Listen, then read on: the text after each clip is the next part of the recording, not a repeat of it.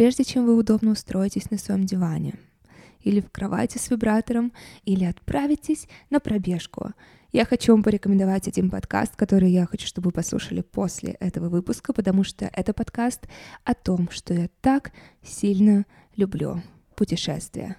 Это подкаст, который называется «Куда можно?». Его ведет пиар-директор Aviasales Янис Дзенис. И вместе с гостями Янис вспоминает, каково было путешествовать в период от развала СССР до ковидной современности. И вместе они доказывают, что правило «когда нельзя», но очень хочется, то можно, работает. Уж кто, как не я, доказательство этому правилу. В выпусках будут Артемий Лебедев, Евгений Чичваркин. Лена Ленина и другие медийные гости. Подкаст уже доступен на всех стриминговых платформах. Ссылку вы можете найти в описании к этому выпуску.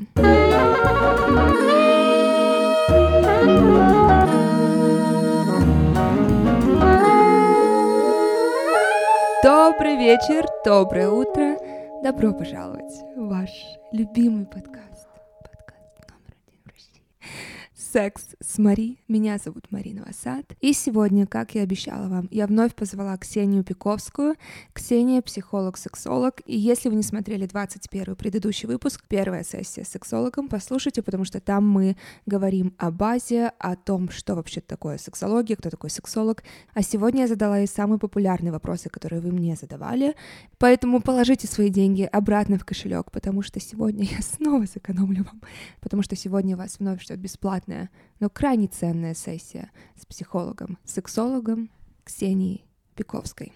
Ксюша, Привет. Добро пожаловать. Я очень рада, что ты вернулась. Во-первых, фидбэк, который я получила с нашего первого подкаста, не только мне нужен был этот эпизод, не только мне нужен был сеанс с тобой. Огромное тебе спасибо. И сегодня мы будем исключительно по вопросам проходиться. Когда я пришла, ты сказала, что тебе не очень понятен вопрос, от одной подписчицы, почему я не кончаю.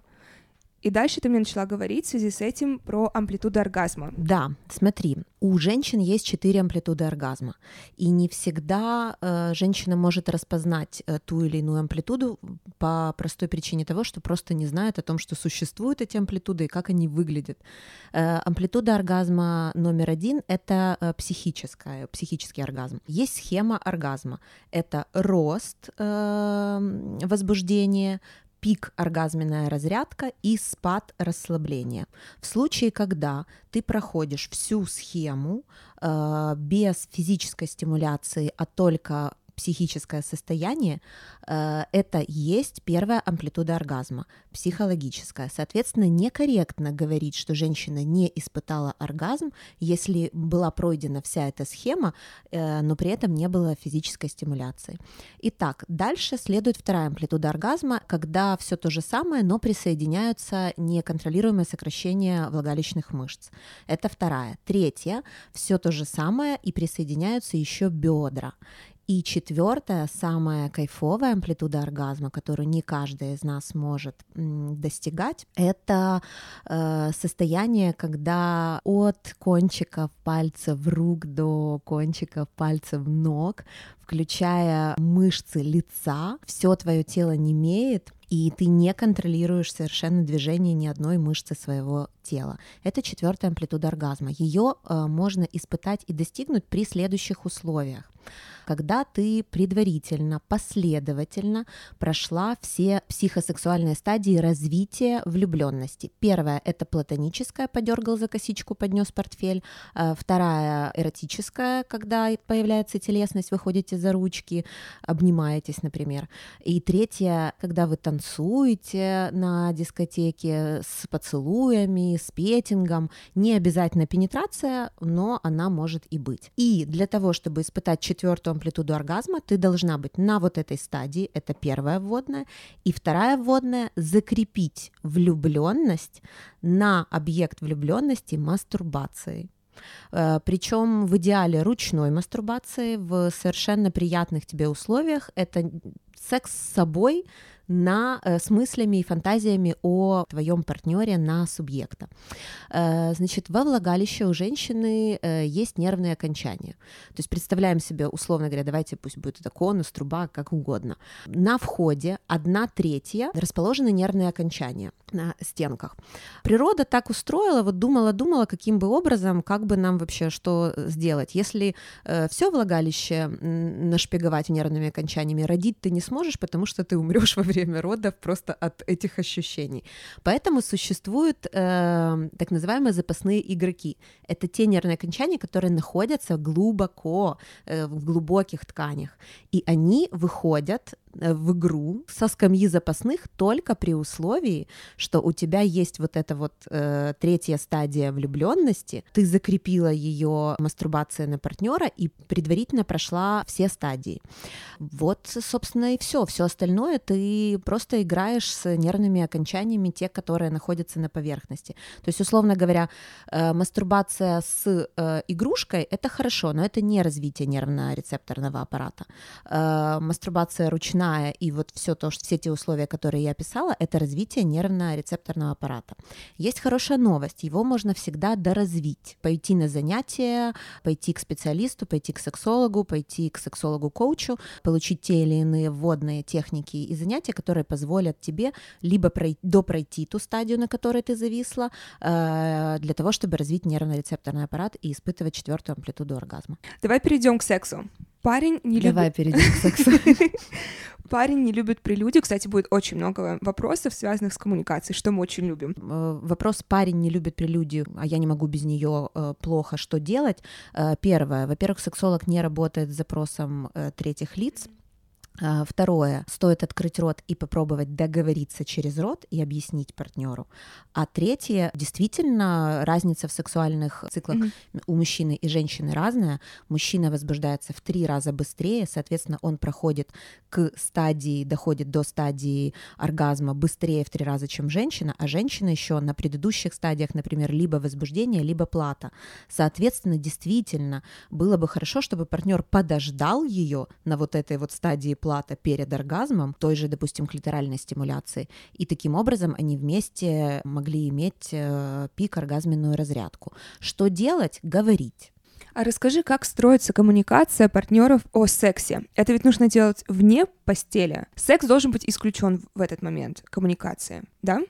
Э, ну, Почему? Же, ну, ты, а ты будешь прямо в спальне это говорить? Смотри, очень индивидуально. Угу. Все зависит от э, темперамента и знания тобою твоего партнера.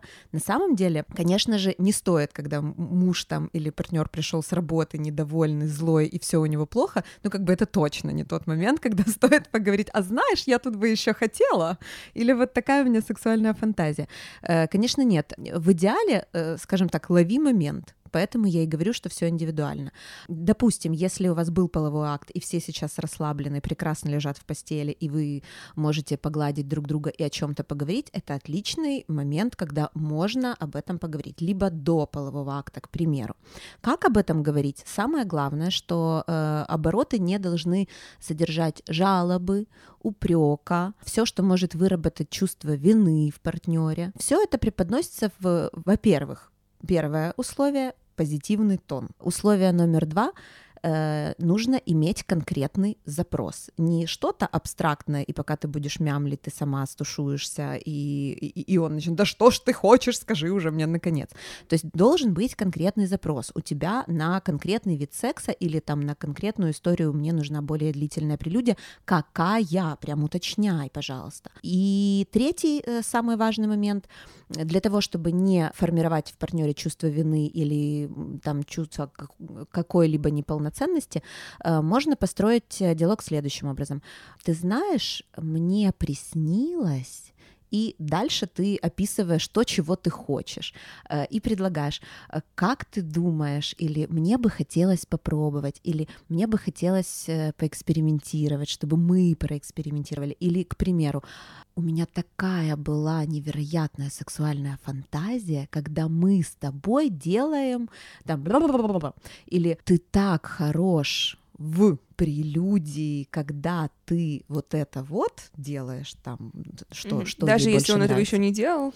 Будем считать, что делал. Mm-hmm. Если okay. не делал, то опять-таки возвращаемся к сексуальным фантазиям и снам. Первое, с чего стоит начинать, еще раз, позитив. Второе, конкретный запрос. И третье, когда ты начинаешь диалог, э, желательно вначале поддержать, рассказать, какой кто молодец, а после этого рассказать про сексуальную фантазию, сон и тому подобное. И предложить э, проэкспериментировать вместе. Все, все очень просто. А что если очень популярный, кстати, сценарий, наверное, ты подтвердишь, если, ну, допустим, девушка очень хочет экспериментов, ролевые игры, а мужчина более консервативный, и ему даже неловко от этого разговора, от того, что она хочет от него что-то, чтобы он играл, чтобы он инициативу какую-то проявлял экстра. Ну, сейчас мы тоже частично говорим, говорим о запросе про третьих лиц, ну, то есть э, это, это то, с чем не, невозможно работать. Если бы пришел человек и сказал, я хочу, я сексуально зажат, и вот моя девушка хочет экспериментов, а я не, не, не, не могу, не понимаю, я, может, и хочу, но, но я не могу с собой совладать, не могу раскрепоститься, не могу расслабиться. С этим запросом можно работать. То, о чем говоришь ты, если ты придешь и спросишь про своего партнера, ну, это должен прийти он со своим запросом. Что может сделать она? Ничего, это его выбор. Пока он не решит, что он хочет с этим работать. И никак нельзя сподвигать э, партнера на поход к сексологу. Э, смотри, в любой э, комфортной форме ты можешь э, дискутировать, вы можете обсуждать, ты можешь предлагать. Как только ты видишь, что ты, скажем так, давишь или пушишь, любое давление вызывает сопротивление. Будет просто обратная реакция. Все по любви, все по договоренности, все должны быть ок, тогда все ок. Если кто-то не ок один, второй никаким образом не может навязывать свой выбор и свое решение. Ты можешь быть ответственна только за свои оргазмы, за свой выбор, условно говоря. Это, кстати, про то, что не перекладывайте ответственность за свои оргазмы на мужчин. Потому что очень часто с женщинами это бывает, и я часто получаю подобные запросы, что ну вот, а там, э, если попадется опытный партнер, то тогда, конечно, да. В смысле? а ты себе зачем? Ну, соответственно, следующий вопрос, что делать, если парень быстро кончает, это тоже не, не к тебе запрос. Это опять-таки в процессе диалога, если э, партнер говорит своему другому партнеру, через рот проговаривает, «Э, дорогой, мне бы, э, у меня была такая фантазия, что вот мы с тобой занимаемся сексом прям вот 6 часов подряд, и я подумала, как бы это было здорово. Ты знаешь, я прочитала, существует такая техника, стоп-старт называется. Есть для мужчин техника, которая называется стоп-старт.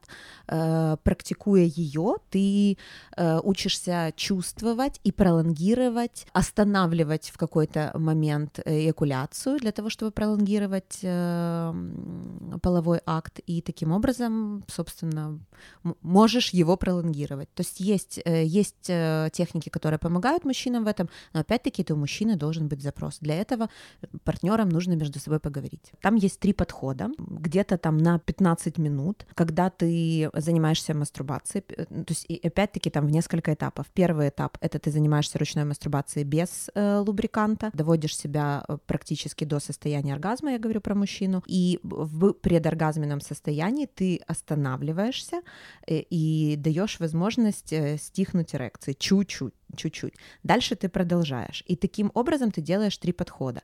Так ты начинаешь лучше чувствовать свой организм и понимать, когда в моменте тебе необходимо остановиться. Э, конечно же, на первых этапах ты можешь срываться, и это нормально. Дальше, когда ты освоил вот эту первую стадию, ты переходишь на стадию номер два, все то же самое с лубрикантом, потому что возбуждение больше. Опять-таки, ты мастурбируешь, э, и на предоргазменном состоянии, на стадии плата ты останавливаешь, останавливаешься, после этого продолжаешь. И так три раза. Таким образом, дальше ты продолжаешь все то же самое с партнершей с партнером, с партнершей, когда она уже мастурбирует тебе. После этого, ну, как бы это база на, на немножко база техники мост, но э, дальше после мастурбации с партнершей, таким образом ты переносишь это все уже в сексуальный акт. И когда ты э, научился чувствовать вот это вот состояние, когда ты вот-вот сейчас кончишь и необходимо придержать, то ты можешь остановить партнершу, и вы можете замедлиться, и таким образом ты контролируешь э, семяизвержение и пролонгируешь половой контакт. То есть эта техника именно для мужчин. Да, это техника стоп-старт для мужчин. Угу. Ты против того, чтобы попорно обучались чему-то? Абсолютно против, но мне не нравится просто формулировка «абсолютно против». Э, смотри, история в том, что, ребят, ну порно — это развлекательный контент. Ну то есть, условно говоря, э, он создан для того, чтобы э, вас там развлекать, возбудить, но это ни в коем случае не есть лист do, это ни в коем случае не обучающее видео того, каким образом необходимо заниматься сексом. И в этом есть одна из проблем на сегодняшний день, касается всех нас, те люди, которые не имеют в доступе какой-либо информации с точки зрения сексуального образования и обучаются попорно, это единственная доступная, скажем так, видеоинформация. Э, что получается? Смотрим мы порно, мы видим, что при пенетрации полового члена в вагину женщина кричит, стонет, ей хорошо, она просто сразу же кончает. Спасибо, это не так. И жидкость выходит обязательно всегда. Э, Ручьем. Абсолютно да. верно. Что думает в моменте мужчина, который обучается по порно? Ага, так стоит только произвести пенетрацию, и она сразу же кончит. Почему ты не кончила, почему ты недовольна с тобой, что-то не так. Что да. думает в этот момент женщина? Боже, почему я не испытываю удовольствие от того, что он в меня э, входит, и почему я не кончила? Боже, со мной что-то не так. Ну и дальше можем разбирать количество жидкости, которая изливается из женщины, как она кричит, как она изгибается, как она стонет. Опять же, с тем же сквиртом. Э, учитывая то, что это развлекательный контент, и актрисе нужно развлечь публику и злиться как можно посильнее, она а э, пьет много воды, э, очень много, прям вот перед, перед самой э, сценой. Хотя во время сквирта, пожалуйста, если вы сквиртите, пейте на постоянной основе много воды. Сквиртить можно в перерывах между сексом, в процессе, вообще до, в прелюдии, как угодно. Главное, пейте побольше воды. Так вот, актриса выпивает прям очень много воды перед самой сценой, это раз. Производит спринцевание той или иной жидкости для того, чтобы излиться в моменте вовремя. Поэтому все это есть есть э, ну, некая постановочная сцена, которая ни в коем образом не э, призвана обучить вас заниматься сексом. Это просто для того, чтобы вы повеселились, возбудились. И обучаться посредством порно — это тупиковая история, потому что отсюда вы будете иметь много комплексов и проблем, связанных с ложной информацией, скажем так. Один из моих самых тоже популярных вопросов связан частично тоже с коммуникацией. Мне интересно, у тебя когда-то спрашивали это, как правильно просить партнера сдать анализы или показать анализы? О, обожаю. Я недавно писала на эту тему пост. Начнем с того, что вне зависимости от того, находитесь ли вы в долгосрочных отношениях, либо у вас нет на, на текущий момент партнера, э, находитесь ли вы в браке, в любом случае э, раз в полгода, раз в год, пожалуйста, справочка и ТО на инфекции, передаваемые половым путем, обязательно. Никто не застрахован, все люди врут, партнеры изменяют. Да, к сожалению, прими этот факт и, и позаботься о себе и своем здоровье. Как правильно попросить? Ну, смотри, какие могут быть барьеры? Там, обо мне э, плохо подумают или подумают, что я болею. Ну, смотри, окей, ну тогда ты там прям в самом начале отношений будешь понимать, что это совершенно безответственный человек, который не заботится там о своем здоровье, о здоровье своего партнера. Ну тогда вопрос, зачем вообще такой партнер нужен и кому? История номер два э, стыдно ну, давай расставим приоритеты. Что важнее, постыдиться э, или там пострашиться, либо позаботиться опять-таки о своем здоровье. Э, вы можете делать это вместе вы можете пойти и вместе сдать эти анализы. Опять-таки, все проговариваем через рот. Э, мне бы хотелось иметь с тобой э, там половую открытость, ну, потому что мы в данном случае говорим э, о том, что вы предохраняетесь, не предохраняетесь, каким образом, безопасный ли у вас секс или нет.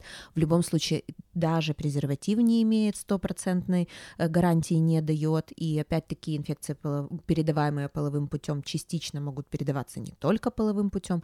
Поэтому просто посмотри в свой страх, посмотри в свой стыд, подумай о том, что самое худшее, что может произойти, ты лишишься партнера, который не позаботится о тебе и о твоем здоровье, э, и спокойно на легком предложи либо совместно, э, либо же там один из легких вариантов ты можешь пойти сдать анализы сама и отправить ему э, фото своей справки, фото своего результата анализа и предложить ему сделать сделать то же самое.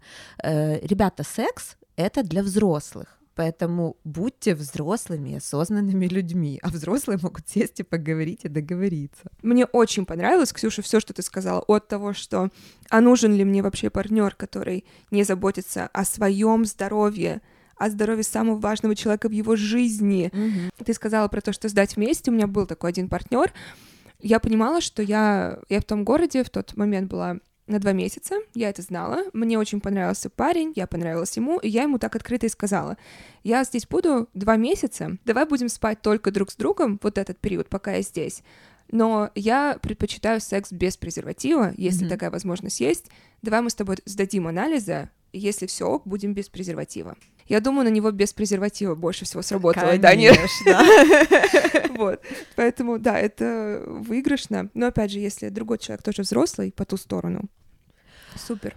Ну, опять-таки, если он не взрослый, то, ну, ко- кому нужны... Долгосрочные отношения предполагают, что ты их строишь со взрослым осознанным человеком. Если вдруг ты строишь их с ребенком, э, ну, собственно, такие же отношения ты и построишь. Мы же помним, что дети общаются на уровне эмоций в основном. Э, Они не, незрелая нервная система, мозговая деятельность и тому подобное приводит к тому, что в основном это общение на уровне эмоций. Поэтому, ну, пожалуйста, если вам нравится в песочнице бросаться песком, и вы кайфуете, это ваш выбор. Это идеальный сейчас переход у нас в следующую тему про детей. Мы с тобой говорили о том, что у тебя есть а, Давид, а, которому 6, Шесть. 6 лет. Да. Как, по твоему мнению и мнению твоих коллег, должно выглядеть секс-образование? Мы сейчас, наверное, говорим все же более реалистично об Украине и России, потому что образование пока не существует. Но в твоем, давай так, идеальном мире, как бы это выглядело? С какого возраста? Э, Смотри, буквально пару дней назад э, я давала интервью, вернее, была приглашенным экспертом на телеканале в эфире. Тема была сексуальное домогательство, но в том числе вот как раз был ряд вопросов относительно того, когда необходимо с точки зрения безопасности, когда необходимо начинать с детьми разговор о сексе и в каком контексте и как это должно быть. И сейчас я вас, наверное, сильно удивлю, вот прям сильно-сильно приготовьтесь, пристегнись, пересядьте. Э, Два с половиной года. Я не говорю про то, что мы должны показывать бананчик и персик. Э, Объясню почему. Смотри, два с половиной года — это когда ребенок покидает э, узкий круг своей семьи. Что я имею в виду? До этого времени ребенок знает маму, папу, бабушку, дедушку и бабушку, дедушку и няню допустим, в лучшем случае, В там брата, да. Мгм. брата, сестру, но это вот я прям такой семейный узкий круг называю, да, может какие-то там дяди, тети и тому подобное. В два с половиной года, как, например, мой Давид, э, мой ребенок пошел в сад. Что это означает? В два с половиной года он э, достаточно тяжело может э, вообще не то что формулировать свои мысли, говорить. Ну, то есть ты слабо его понимаешь, часть его речи непонятна. И когда ребенок выходит из вот этого узкого круга, и он идет в социум, то есть это мини-модель мира. Садик это мини-модель мира. Там есть разные люди, условно плохие, условно хорошие, условно там, я не знаю, бедные, богатые, вообще вот прям модель мира. И там он спит, ест, ходит в туалет, писается, какается, его подмывают. То есть к его гениталиям имеют доступ другие люди. Да, ты знаешь воспитательницу, да, ты знаешь нянечку, там помощницу воспитателя, но ты не можешь знать и не можешь гарантировать, что с твоим ребенком ничего в моменте в этом не происходит, пока он находится в садике. И вот тут вот включается так называемое правило нижнего белья, когда ты говоришь ребенку, вот твое тело, его может касаться, и прям перечисляешь ему, кто может касаться, объясняешь, как может касаться. Э, Ну, то есть без подробностей потому, что это сексуальное насилие. Да, в плане, кому конечно, разрешено, да? Абсолютно Мгм. верно, да. И какие действия, какие именно действия разрешены, и какие именно действия по отношению к гениталиям ребенка не разрешены. И периодически после этой лекции ты чекаешь ребенка, ты уточняешь у него, объясняешь, что если вдруг происходят те или иные действия, необходимо сразу же прийти и поговорить об этом там, с мамой, с папой. И я тебе скажу, что когда я в два с половиной года поговорила со своим ребенком на эту тему, мне ребенок пришел и сказал, что мама мне там девочка 6 лет предлагала, а ему на тот момент было, по-моему, три или четыре года, ну что-то такое. Ну то есть разница была там из серии 2-3 года. И ему девочка в лабиринте на море предложила, э, давай, говорит, ты снимешь трусы, и я сниму трусы, покажем друг другу, что там у кого. И смеется, хихикает. Я говорю, да ты что, какая интересная игра, говорю, и что ты сделал? А он сказал, конечно же нет, я сказал. Ага. Я могу э, снимать трусы и показывать писюн только маме, папе, значит, бабушке и да. дедушке. Вот. Ну, то есть понятно, что в данном случае это была исследовательская функция, ну, как бы никто не пострадал и не пострадал бы, в принципе, они бы просто посмотрели друг на друга, может быть, там потрогали, и девочке было интереснее, что там у него происходит, но, в принципе, это могла быть попытка, допустим, к тому же принуждению или сексуальному насилию, и классно, что он пришел и рассказал мне об этом.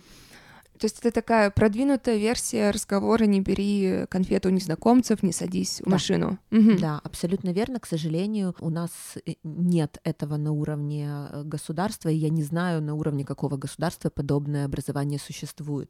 Представляешь, да, ты приходишь в садик, и как объяснить ребенку, ну, как бы дошкольного образования, то есть должно быть сексуальное образование дошкольное, школьное и в высших учебных заведениях, потому что на каждой стадии развития нужна следующая дополнительная информация. Поэтому в идеале это дошкольное, школьное и высшее учебное заведение. И я говорю не о технике безопасности, не забеременей и предохраняйся, занимайся безопасным сексом, чтобы не заболеть да. потому что это все, что есть на сегодняшний день у нас. А я говорю о том, что смотри, сейчас твое тело меняется, э, тебе стало интересна девочка или тебе интересен мальчик, у тебя какие-то возникают чувства внутри тебя, там в животе, еще где-то, тебе хочется погладить, потрогать, поцеловать, э, пошлепать, там еще что-то. Все эти штуки с ребенком нужно обсуждать для того, чтобы он не боялся того, что с ним происходит, потому что в моменте гормонального, э, гормональной перестройки, гормонального дисбаланса, когда просыпается либидо. У девочек это, например, 9 лет и младше, у, у мальчиков это, например, 10-11 э, лет и, и, и младше, там старше, мальчики чуть попозже. В этот момент ребенок не понимает, подросток, что с ним происходит. У него так много новых чувств, которые он никогда до этого не испытывал. Э, и что с этим делать? Условно говоря, вот я сейчас тебе предложу, Мари, сядь на байк и поедь. Ну, разные будут чувства смешанные, потому что ты точно, ну, как бы ты не знаешь, что с этим делать. А тут тебе даже не предложили. Тебя просто, условно говоря, выдернули, бросили и едь. Угу. Ну, а как ехать? А зачем ехать? А куда ехать? То есть для того, чтобы ты имел возможность пользоваться своей... Инструменты не дали никакие, да, не объяснили. Инструкцию. Тебе не дали инструкцию. То есть тебе просто дали, дали что-то, причем дали не спрося, хочешь ли ты это взять и не дали тебе инструкцию по применению. А если бы ты имел возможность знать, как работать со своим телом, со своей сексуальностью, куда это применить, и где какие чувства, эмоции ты можешь э, проявить, а где, куда и, и, и же с ним. Поэтому у подростков часто возникают в последнее время и проблемы с самоидентификацией в плане э, ориентации. Это вот, кстати, про, в том числе про асексуальность, про гомосексуальную ориентацию, про бисексуальную ориентацию, что подросток не понимает. Э, сейчас так много информации на тему того, что э, гомосексуальность есть порядок нормы. И, я в данном случае, как э, специалист-эксперт, могу сказать, что э, данная ориентация действительно является индивидуальным сексуальным вкусом и не является никаким отклонением с точки зрения медико-правовых норм. Как, как гомосексуальная, так и бисексуальная, так и асексуальная. Так вот, история в том, что так много сейчас источников информации говорят о том, что это норма, а другие говорят, нет, это не норма. И вот куда э, ребенку, который вообще не знает, что с ним происходит, почему под мышками стало пахнуть иначе, выросли волосы, вокруг э, полового члена или на лобке вдруг начали расти волосы, на ногах растут волосы, волосы жирнеют на голове, что вообще происходит? И я испытываю постоянные щекочущие э, чувства ниже живота, когда вижу свою подругу или смотрю на ее губы. Как девочка или мальчик может с этим справиться, не понимая, что происходит и что с этим делать. И самое главное, вот мой основной ответ про детей, это не э, воспитывайте детей, они вырастут такими, как вы, воспитывайте себя. Дети сильно зеркалят, дети зеркалят, э, мужчины зеркалят. И, и сейчас вот э, я помню недавно подобный диалог, э, зеркалят, да. То есть, по сути, когда, допустим, твой ребенок проявляет э, агрессию в той или иной ситуации, остановись и подумай, когда ты проявляла или проявлял агрессию в подобной ситуации. И ты обнаружишь, что в таких ситуациях, оказывается, ты проявляешь агрессию. И тогда разберись, почему, откуда, э, поэмоционируй, пролечи травму и, и поговори с ребенком. Говорить все время говорить. И опять-таки, помимо там основных каких-то поинтов, там, а, вот столько лет, давай поговорим. Э, это происходит на протяжении жизни все время, и нужно быть к этому готовым. Условно говоря, у меня ребенок недавно там э, попробовал поцеловать, извините за подробности, мне подмышку, говорит, ай, мама, больно, колется, что там такое у тебя? Я говорю, ну, котик, я же тебе говорила, вот растут волосы под мышками, их там девочки, э, мальчики могут сбривать. Вот я сбриваю свои волосы. Он говорит, да. фу, не хочу. Я говорю, так у тебя тоже будет. Фу, не хочу. Ну, потому что он же никогда не видел своего тела иным. Он видел только свое тело на сегодняшний день вот такое, ни единого волоска под мышкой. А и тут вот он покололся, и, и значит, в смысле, что за история? Э, я говорю, ну смотри, у тебя вырастут и под мышками, вырастут вокруг члена, вокруг писюна вырастут волосы. А что ты сказала, мужчины тоже зеркалят, что ты имеешь в виду? Я имею в виду, что чаще всего мы выбираем себе такого партнера, в котором, к примеру, либо есть те качества, которые мы хотим иметь, э, либо есть те качества, ну, либо или есть те качества, которые мы совсем не хотим иметь и ты можешь злиться на какое-то поведение партнера или какое-то на что-то в нем, при этом это то, что тебе не нравится в себе. А, то же поняла. самое mm-hmm. происходит и с ребенком когда ты, условно говоря, вот э, опять-таки в наших постсоветских странах жилищные условия позволяют или не позволяют иметь ребенку отдельную комнату. И, э, к примеру, э, там ребенок может ворваться к родителям в спальню, войти, войти во время секса, увидеть, получить травму, еще что-то и тому подобное. А как? Почему он входит в твою спальню без стука? Простите, а ты стучишь? Перед тем, как войти к нему в комнату? Ты дожидаешься, пока он разрешит тебе? Ты дожидаешься, пока он разрешит тебе войти в санузел? Ну, потому что чаще всего мы до определенного возраста детей просим не закрываться в санузле. Как минимум, потому что они могут не суметь потом открыться, а как максимум, потому что они там могут устроить потоп. И, соответственно, ты такой по привычке такой шух, ворвался, а, и ребенок такой, мама, что ты делаешь? Я же тут писаю. Или там какую-то гадость даже делаю, неважно.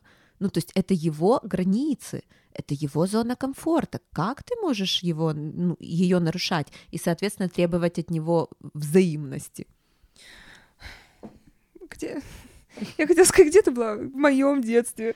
Э, где я была в своем детстве, я тебе скажу. Я бы хотела чуть-чуть поговорить про детские травмы, но я понимаю, что все очень индивидуально. Просто есть вопрос, истоки боязни близости и что с детства влияет на сексуальное поведение. Нормально ли это, что мне нравится мужчина исключительно старше или женщина исключительно старше?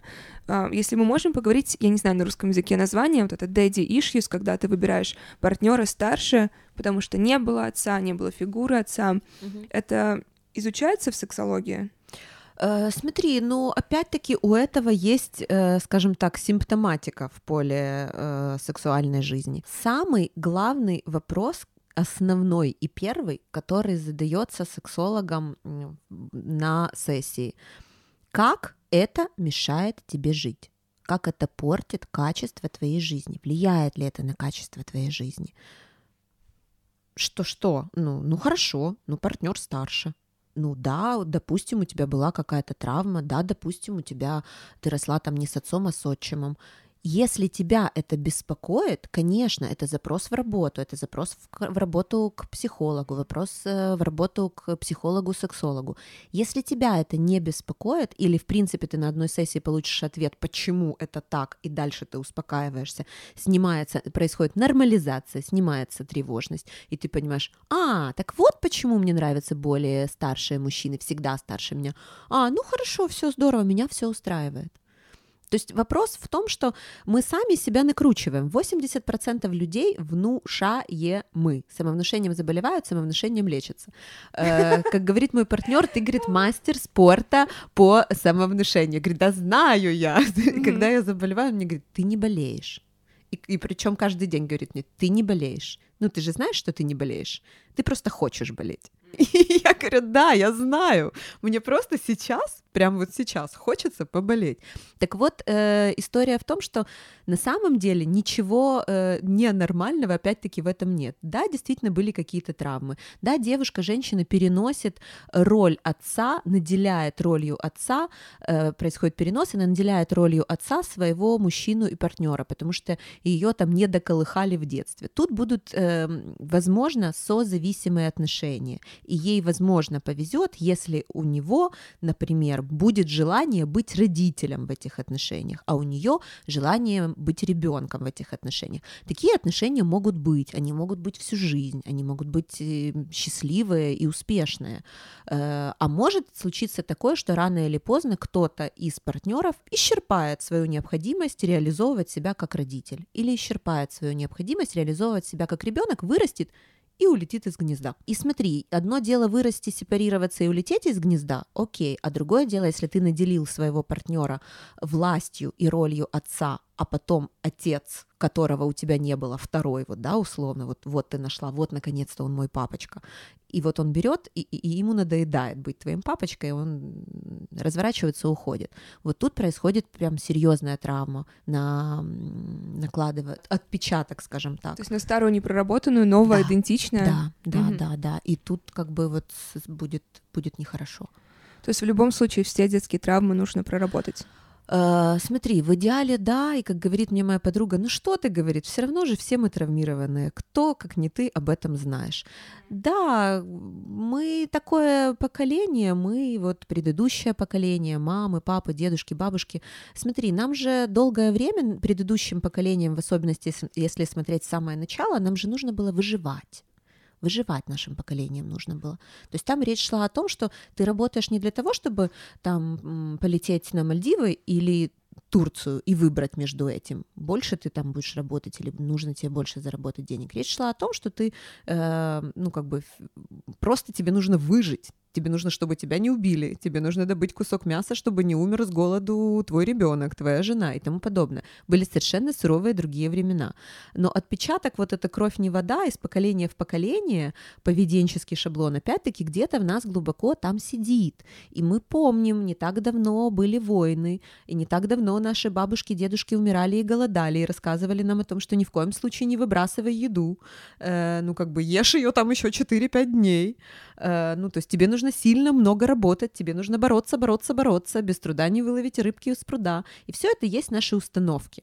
Э, родительские установки, э, убеждения, с которыми мы растем, э, развиваемся, и на основании их с ними же строим отношения. Поэтому да, мы такое травмированное поколение, и, конечно же, в идеале все травмы пролечивать.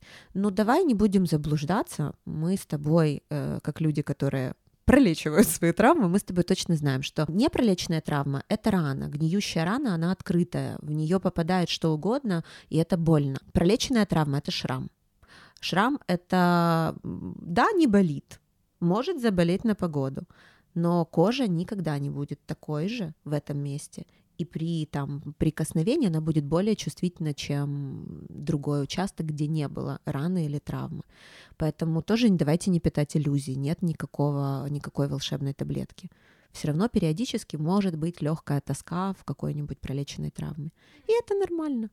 Ну, просто ты уже не эмоционируешь туда, ты помнишь, что вот это было так, и это уже твой опыт, а не травма, которую ты тащишь в следующие отношения. То есть в таком случае лучше ничего не ожидать от партнера. Я пытаюсь понять, что, что с этим шрамом делать. Смотри, ну, вообще э, мы опять-таки идем в запрос про третьих лиц. А. Словила. Тебя невозможно. Ладно, хорошо.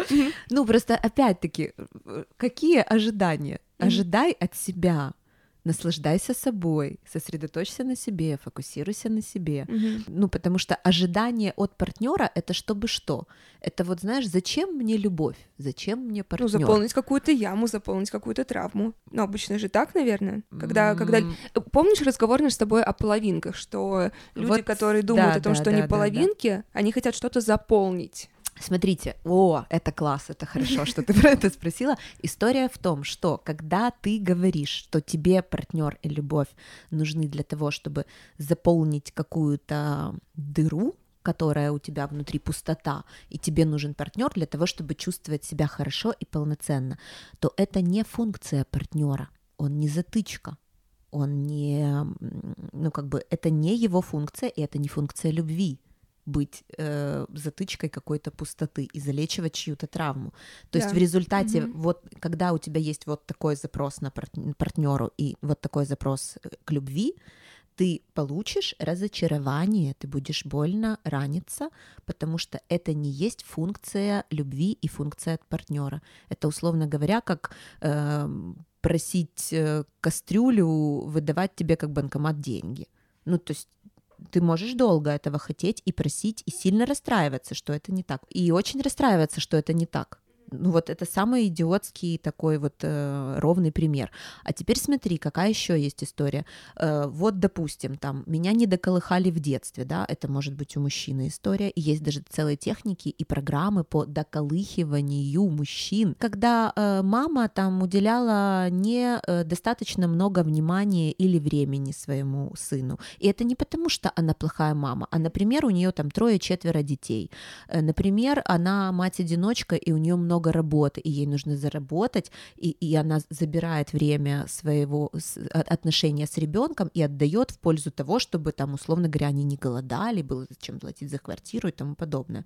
Это могут быть абсолютно объективные причины. То есть это не говорит о том, что это неблагополучная семья и плох- плохой родитель. Э, Это может быть абсолютно успешная и мама, и папа, и полноценная полная семья. Просто оба работают в таком режиме, что на ребенка остается не так много времени. Либо мама или папа выбирают себя, и там ребенок, условно говоря, нужен был для галочки, для того, чтобы социум, статус, я замужем, вот мой ребенок, посмотрите, там я женат на вот этой красивой, и вот мой красивый ребенок. Разные бывают истории. Так вот, у мужчины, которых недолюбила мама, они недополучили внимания, они недополучили э, необходимого времени с ними, мама или папа. Э, ну, в данном случае мама, мы говорим про доколыхивание. Они нуждаются в такой э, сублимированно гип- гиперболизированной э, любви от своего партнера, которую они требуют, потому что материнская любовь к ребенку, она э, безусловная. Э, Мать любит ребенка только за то, что он есть, не потому что он много зарабатывает, не потому что он мускулинный и красивый, не потому что он эрудированный или что-нибудь еще там, что угодно. А Она любит его просто потому, что он есть у нее в ее жизни. И такую любовь тебе не даст ни один партнер. Не обманывайтесь. Партнерская любовь а это партнерские взаимоотношения, это совсем другая история. А когда мужчина недоколыхан, недоколыханный требует от своего партнера, от женщины, от девушки вот такую любовь, естественно, он наткнется в результате на то, что он ее не получает, разочарование, она меня не любит, она там как-то не так меня любит, э, и это вообще не то, что мне нужно, и таким образом он может переходить от партнерши к партнерше э, на протяжении всей жизни, потому что никто его не будет удовлетворять, потому что не может ни один партнер дать тебе такую любовь. Просто пойди, пройди программу, доколыхайся и пойми, что функция любви — это есть партнерские взаимоотношения. Что я имею в виду? Когда ты абсолютно счастливый, полноценный, э, автономный, сам с собой довольный человек, счастливый, довольный жизнью, ты в гармонии с собой, ты окей с собой, ты в контакте с собой, и ты просто находишь время в своей жизни для другого человека. Ты хочешь поделиться своим временем, ты хочешь поделиться своим вниманием, ты не навязываешь его, ты не требуешь от него времени или внимания. Вы просто гармонично делитесь э, друг с другом своими жизнями. Делиться, подчеркиваю. Вот это есть партнерские взаимоотношения. Тут никто никому ничего не должен. Ксюша, я хочу завершить. Тем, с чего мы начали сегодняшнюю нашу встречу, когда я сказала, что ты сегодня очень красиво выглядишь. Спасибо, это я. Да, да, да. Да, А, это я. Ответ на комплимент «спасибо, это я», «да, это я» самый эффективный или э, позитивный для тебя. Он идет тебе во благо, тебе, твоей самооценке. Что имеется в виду? Когда тебе делает человек комплимент, это же действительно не нужно уметь принимать комплимент, уметь принимать помощь. И это действительно не лесть и не вранье. Ты же видишь себя в зеркало, ты же отдаешь себе отчет, что ты действительно выглядишь сегодня прекрасно. Ты загорела, ты сделала там занятие для ягодиц или еще что-то. Э, Это объективная история, ты выглядишь прекрасно. Когда ты проговариваешь историю «спасибо, это я, да, это я», ты тем самым сама себе даешь подтверждение лишний раз посредством, опять-таки, лимбической нервной системы словом говоришь, да, это я, да, я красивая. Не вот эта вот история с непозволением, ой, да что ты, у меня голова грязная, или Мгм. ой, это какая-то старая там майка-футболка. Да, да, да. Ну, как бы ты с радостью и с легкостью принимаешь комплимент, потому что ты каждое утро делаешь с собой трехминутки для себя, Мгм. рассказываешь себе о том, какая ты красивая, хвалишь себя, поддерживаешь себя, любишь себя. Это все про любовь к себе. Основа Да. основ э, в сексологии. Это огромная радость пригласить тебя снова на подкаст. Скажи еще раз, как тебя найти? Спасибо тебе огромное, что пришла. Меня можно найти в Инстаграм Ксении А, нижнее подчеркивание, Пиковска. Always welcome. Если будет необходимость и желание, пожалуйста, пишите в директ. Супер. Спасибо. Класс. Боже, терапия у меня. Бесплатная сессия сегодня была. И на этой ноте подошел к концу наш второй сеанс с сексологом. Я надеюсь, что вы, как и я, как минимум напомнили себе, как нужно отвечать на комплименты, как максимум улучшите свои коммуникационные навыки с партнером. И на следующей неделе я хочу полностью выпуск сделать с вами. Только вы и я. Такая интимная обстановка, я буду говорить с вами. Я хочу устроить вопрос недели, которые накопились. Я, я знаю, я знаю, что тысячу лет не отвечала на вопросы недели, поэтому я все их соберу. Если вы хотите, чтобы я ответила на ваш вопрос в следующем выпуске, вы можете его ставить на почту sexwithmarie.yandex.ru, он будет в описании выпуска. Либо присылайте мне в Инстаграм, и вы также можете отправить аудио вопрос, но знайте, что вы, что это аудио я включу в подкаст. Поэтому отправляйте ваши вопросы. Я вас люблю. Как всегда, ставьте этому подкасту 5 звезд, пишите отзывы. Это всегда очень помогает оставаться на подкастом номером один в России. Подписывайтесь на мой OnlyFans, на мой Instagram, на мой YouTube. Если у вас сегодня будет секс, пожалуйста, сделайте экстра круг для меня, потому что сегодня я буду всю ночь работать. И я увижусь с вами в следующий понедельник.